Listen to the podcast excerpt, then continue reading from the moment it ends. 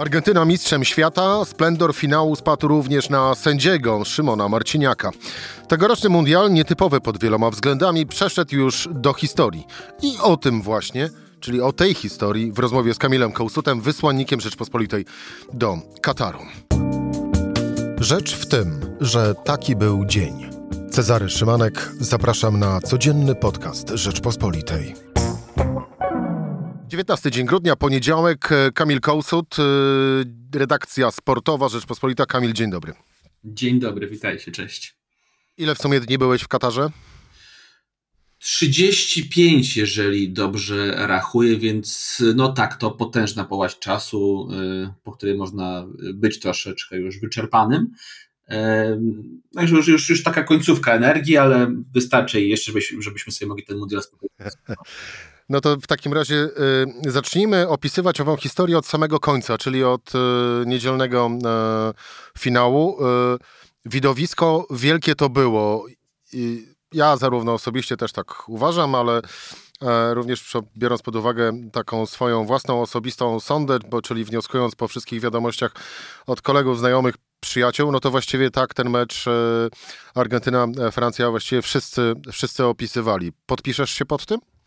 Tak, no ja myślę nawet, że jeżeli chodzi o generalnie o mecze mundialu, mecze najwyższą stawkę w erze telewizyjnej, to mógł być najlepszy, naj, najdoskonalszy finał, jeżeli chodzi o poziom emocji. Pewnie jeden z najbardziej emocjonujących meczów ostatnich lat, może, może nawet ostatnich dwóch, trzech dekad, jeżeli właśnie chodzi o mecze finałowe w jakichkolwiek rozgrywkach piłkarskich, bo poziom emocji był naprawdę niesamowity e, i, i sytuacja się zmieniała bardzo dynamicznie, zwłaszcza już od tej drugiej połowy, kiedy, kiedy Francuzi doszli do siebie, kiedy troszkę ich Mbappé wziął na plecy e, i pomógł im wrócić do meczu, to zobaczyliśmy, że oni też jednak wciąż mają sobie te, ikrę, mają sobie troszkę energii jeszcze e, i są w stanie walkę z Argentyńczykami nawiązać, bo pierwsza połowa była jednak, o tym już nie pamiętamy chyba, że była bardzo jednostronna i była e, no, dosyć nużąca, jeżeli chodzi o, o futbol, bo, bo grała w piłkę tylko jedna drużyna przez pierwsze 45 minut. No, tu znowuż odwołam się do komentarzy, komentarzy moich e, znajomych. No, pierwsza połowa mniej więcej wyglądała tak, jakby Argentyna grała z nami. W, w tym momencie w, w rolę naszą wcieliła się Francja. No, nie do końca Francuzi jednak grali trochę lepiej niż Polacy, nie ma, nie ma co się tu szukać, bo przynajmniej Francuzi próbowali w jakiś sposób tę piłkę grać. E, my jednak pamiętajmy, że z Argentyną nie graliśmy w piłkę w ogóle. E, mieliśmy swój na ten mundial plan, który polegał na tym, żeby raczej w piłkę nie grać. E, uwsteczniliśmy się, graliśmy prymitywnie i to miał być nasz sposób na, na sukces, więc tutaj aż tak mocno bym Francuzów nie krytykował, że oni w jakiś sposób nawiązali do, do naszego planu na grę. Tu podejrzewam, że też miał pewien wpływ na Francuzów wirus, który krążył u nich w zespole, bo ostatnich kilka dni, właściwie przez cały tydzień napływały coraz nowe informacje o tym, kto jest chory, kto ma ile stopni gorączki. E, dziennikarze francuscy dzień przed finałem truchleli, e, bo nie wiedzieli, kogo na kolejnym treningu spotkają i kto będzie zdolny do gry, więc e, to też gdzieś między słowami Deschamps prze, gdzieś tam przemycał, że to mogło się odbić na Francuzach, ten wirus, który gdzieś ich drużynę dopadł na tej ostatniej prostej mundialu. Kamil, ten finał był tak emocjonujący, bo Argentyna była bardzo mocną drużyną, czy też Francja była, no właśnie, pierwsza połowa była tego gdzieś również być może dowodem, czy też Francja była jednak słabsza niż się spodziewano w tym meczu? Ten finał był tak, taki, jaki był, dlatego przede wszystkim, że jego ciężar dźwignęli liderzy. Często jest tak, że, że czekamy na, na wielki mecz, rozpisujemy sobie rolę, mówimy, że to, to będzie wielkie starcie Ronaldo, Lewandowskiego, Neymara, popis gwiazd i potem zazwyczaj jesteśmy rozczarowani, bo te gwiazdy nie dojeżdżają, bo są tak doskonale zneutralizowane przez rywali, że, że nie jest to ich popis, a ten finał był faktycznie pojedynkiem dwóch postaci. To był pojedynek wciąż panującego króla, E, piłki. No nie bójmy się tych słów, chociaż wiadomo, że są bardzo okrągłe Messiego i, i przyszłego króla Kyliana Mbappé, bo to oni e, jakby nadali temu finałowi ton, to oni byli liderami swoich drużyn. E, I też taka moja refleksja jest, że oglądanie Messiego na żywo to jest zupełnie inne doświadczenie niż oglądanie go w telewizji, bo w telewizji tłumacz, jednak, no. jednak nie, nie wszystko widać, zwłaszcza przy drugiej bramce e, dla Argentyńczyków. I tak właśnie akurat zawiesiłem szczęśliwie oko na, na tej drugiej połowie boiska, bo kiedy Francuzi próbowali budować swoją akcję ofensywną, rozgrywali out, E, na drugiej połowie boiska był tylko i wyłącznie ich bramkarz i Messi, który sobie spokojnym, powolnym krokiem dreptał w kierunku własnej połowy boiska dreptał tak przez tych kilkanaście sekund i to dreptał aż do momentu, kiedy akurat pod jego nogi spadła piłka i kiedy mógł wykonać to błyskotliwe podejście, które napędziło kontrę. Więc no, y, oszczędzał siły po to, żeby potem znów, y, jak to ma w zwyczaju być, y, w idealnym miejscu, w odpowiednim czasie i wykonać to jedno zagranie, które no, otworzyło tak naprawdę kontrę Argentyńczykom i sprawiło, że później Angel Di Maria trafił na 2-0 po podaniu McAllistera. Złośliwi mówią, że e, Robert Lewandowski również przez wszystkie mecze e, oszczędzał siły, tylko no właśnie, tam niestety zabrakło tego, po co miał te niby siły oszczędzać. Ale dobrze, że mówisz też o Robercie, bo wydaje mi się, że ten mundial jednak bardzo mocno nam pokazał, e, że nasze dyskusje sprzed dwóch, trzech lat, że Lewandowski jest najlepszym piłkarzem świata, e, to jednak były po trosze e, nasze polskie rojenia, bo, bo to jest jednak zupełnie inny poziom futbolu, jeżeli patrzymy na Mbappé, jeżeli patrzymy na Messiego niż Robert Lewandowski. Lewandowski ma swoje atuty, jest jedną z najlepszych dziewiątek na świecie, ale nie jest, nie ma takich umiejętności, aby się mogli mówić, że, że w którymś momencie był najlepszym piłkarzem świata. Mógł być w naj, najwyższej formie, ale, ale widzieliśmy też po tym mundialu, jaka jest skala możliwości Lewandowskiego, znaczy może nie do końca ją pokazał, ale jaka jest też skala możliwości Messiego i, no i po prostu jest to człowiek obecnie, e, no poza zasięgiem tak naprawdę wszystkich, e, pewnie jeszcze przez pewien czas, e, aż Mbappé troszkę jeszcze go, go dorośnie i dogoni, no ale myślę, że brutalnie widzieliśmy, że, że to jest jednak inna półka niż Robert Lewandowski. To faktycznie jest i inna, inna półka i chyba, no właśnie, dziennikarze L'Equipe wcale e, niekoniecznie się mylili, e, przyznając bądź też nie przyznając właściwie e, swoich laurów Robertowi Lewandowskiemu, a szczególnie tego najważniejszego. A właśnie, a propos redakcji L'Equipe, bo również Ci sami dziennikarze z kolei stwierdzili, że Szymon Marciniak, no to wcale taki, mówiąc bardzo delikatnie, to wcale taki dobry w tym finale, w tym finale nie był. No a przecież był. Był, tak. To, no, to jednak jest to dla mnie pewne zaskoczenie, że tak mocno wychodzi z Francuzów frustracja, bo mówimy nie tylko o ocenie, jaką wystawił Marciniakowi, e, ale o całym opisie meczu, który skreślił e, Vincent Deluc, który jest ich czoło, czołowym piórem piłkarskim. E, I e, Węsą napisał, że sędzia niekoniecznie chciał wykonywać swoją pracę, co, e, co wydaje mi się dosyć mocno krzywdzące. Dostał Marciniak od Francuzów dwa w 10-stopniowej skali. No, oni wymienili swoje powody, uważaj przede wszystkim, że pozwał Argentyńczykom na zbyt ostrą grę i zbyt brutalne przerywanie kont Francuzów, że Cristian Romero skończył mecz bez, bez kartki, mimo że grał nadzwyczajnie ostro, że rzut karny za faul na Di Marii był podobny do faulu, jaki ich zdaniem był na Turamie, a którego Marciniak nie zagwizdał. Co więcej, także krytykują sędziego War Kwiatkowskiego, który Marciniaka przy tej sytuacji Tierama nie wezwał, czy, czy, sytuacji Tierama Marciniaka nie wezwał e, do waru, bo nie chciał e, rodaka skrzywdzić przed całym światem. E, no, jest to krzywdzące i, i, widać, że jednak zgubi trochę gdzieś tę rzetelność dziennikarską, opisując ten film Marciniaka.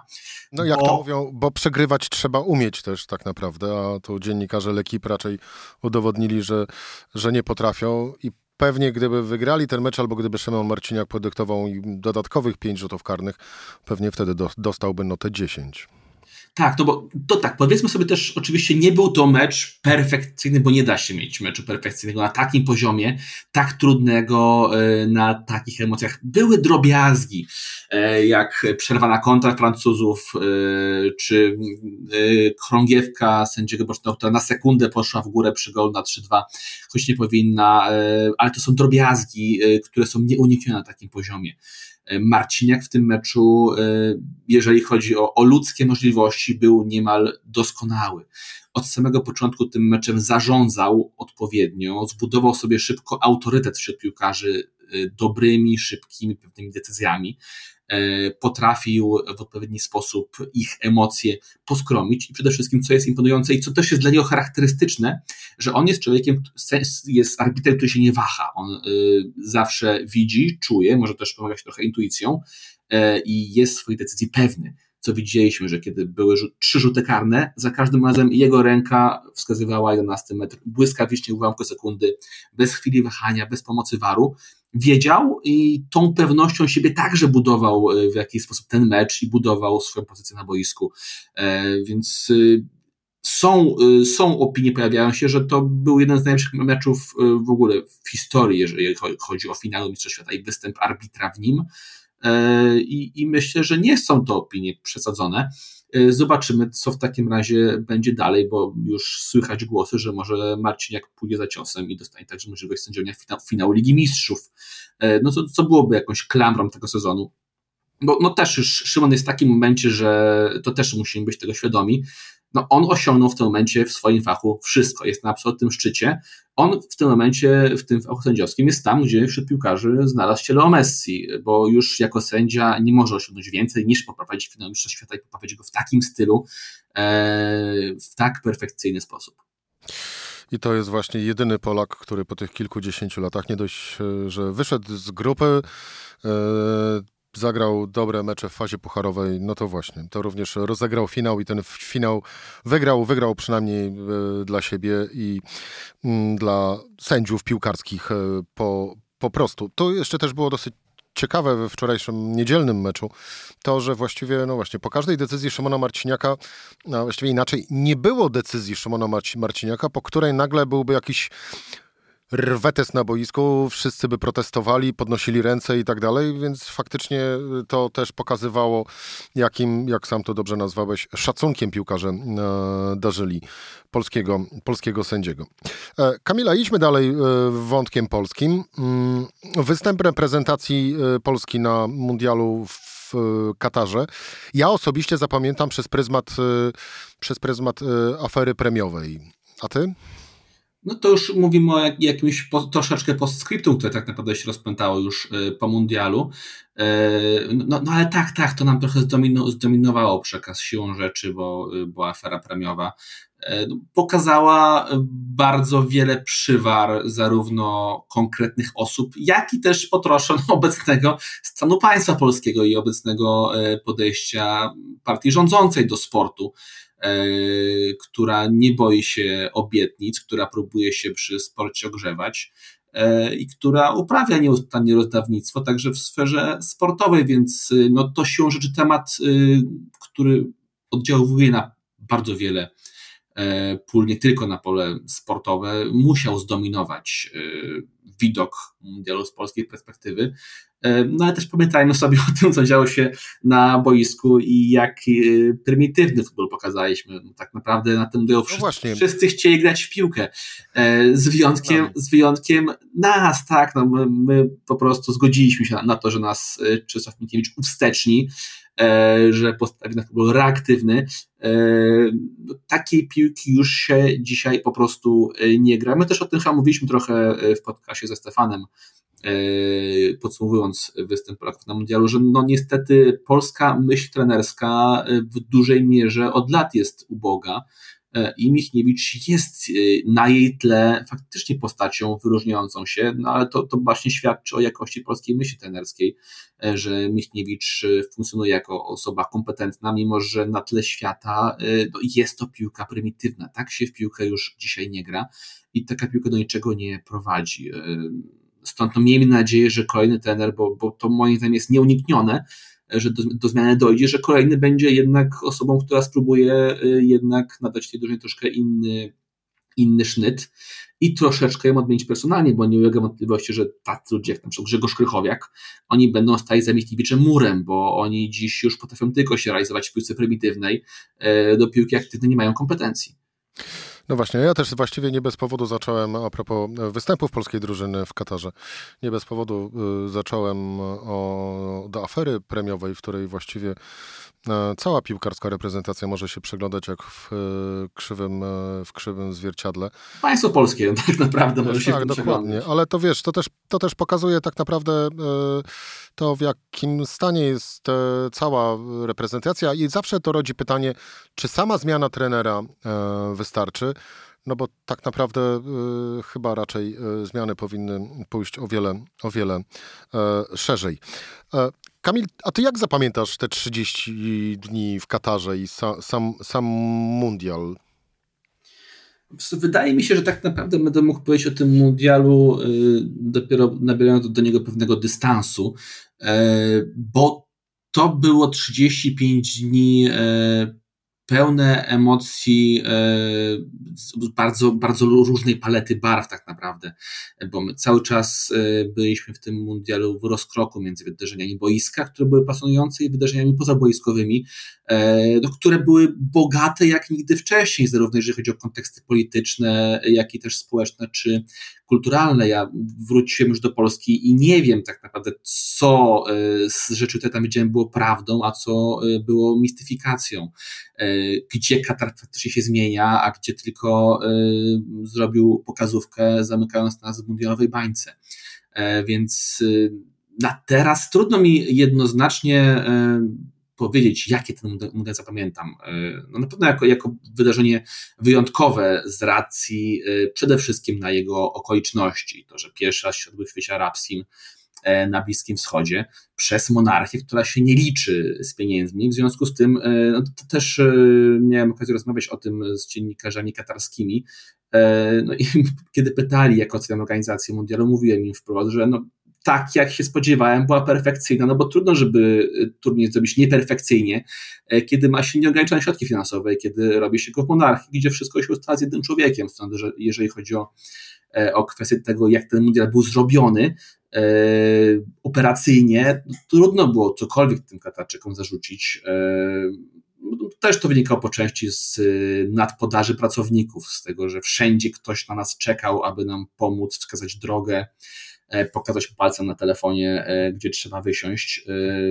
Więc wszyscy byli tam dobrze zaopiekowani, bo w Katarze było na to stać i które było stać na to, aby pokazać się takim, jaki chce być widziany, bo chciał być widziany jako państwo nowoczesne, przyjazne, gościnne i takim się pokazał, tylko że my wciąż nie wiemy, czy taki faktycznie, faktycznie jest i czy tak, taki faktycznie będzie e, za kilka tygodni, kiedy już ten model tam zgaśnie.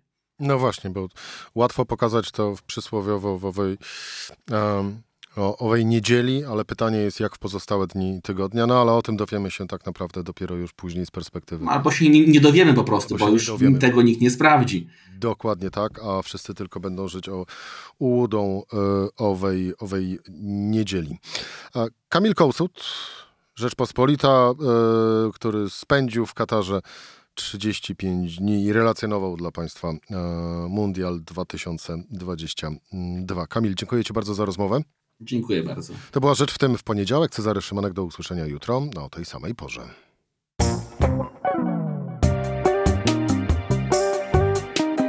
Rzecz w tym to codzienny program Rzeczpospolitej. Od poniedziałku do czwartku o godzinie 17. Słuchaj na stronie podcasty.rp.pl. Włącz Rzecz w tym w serwisie streamingowym.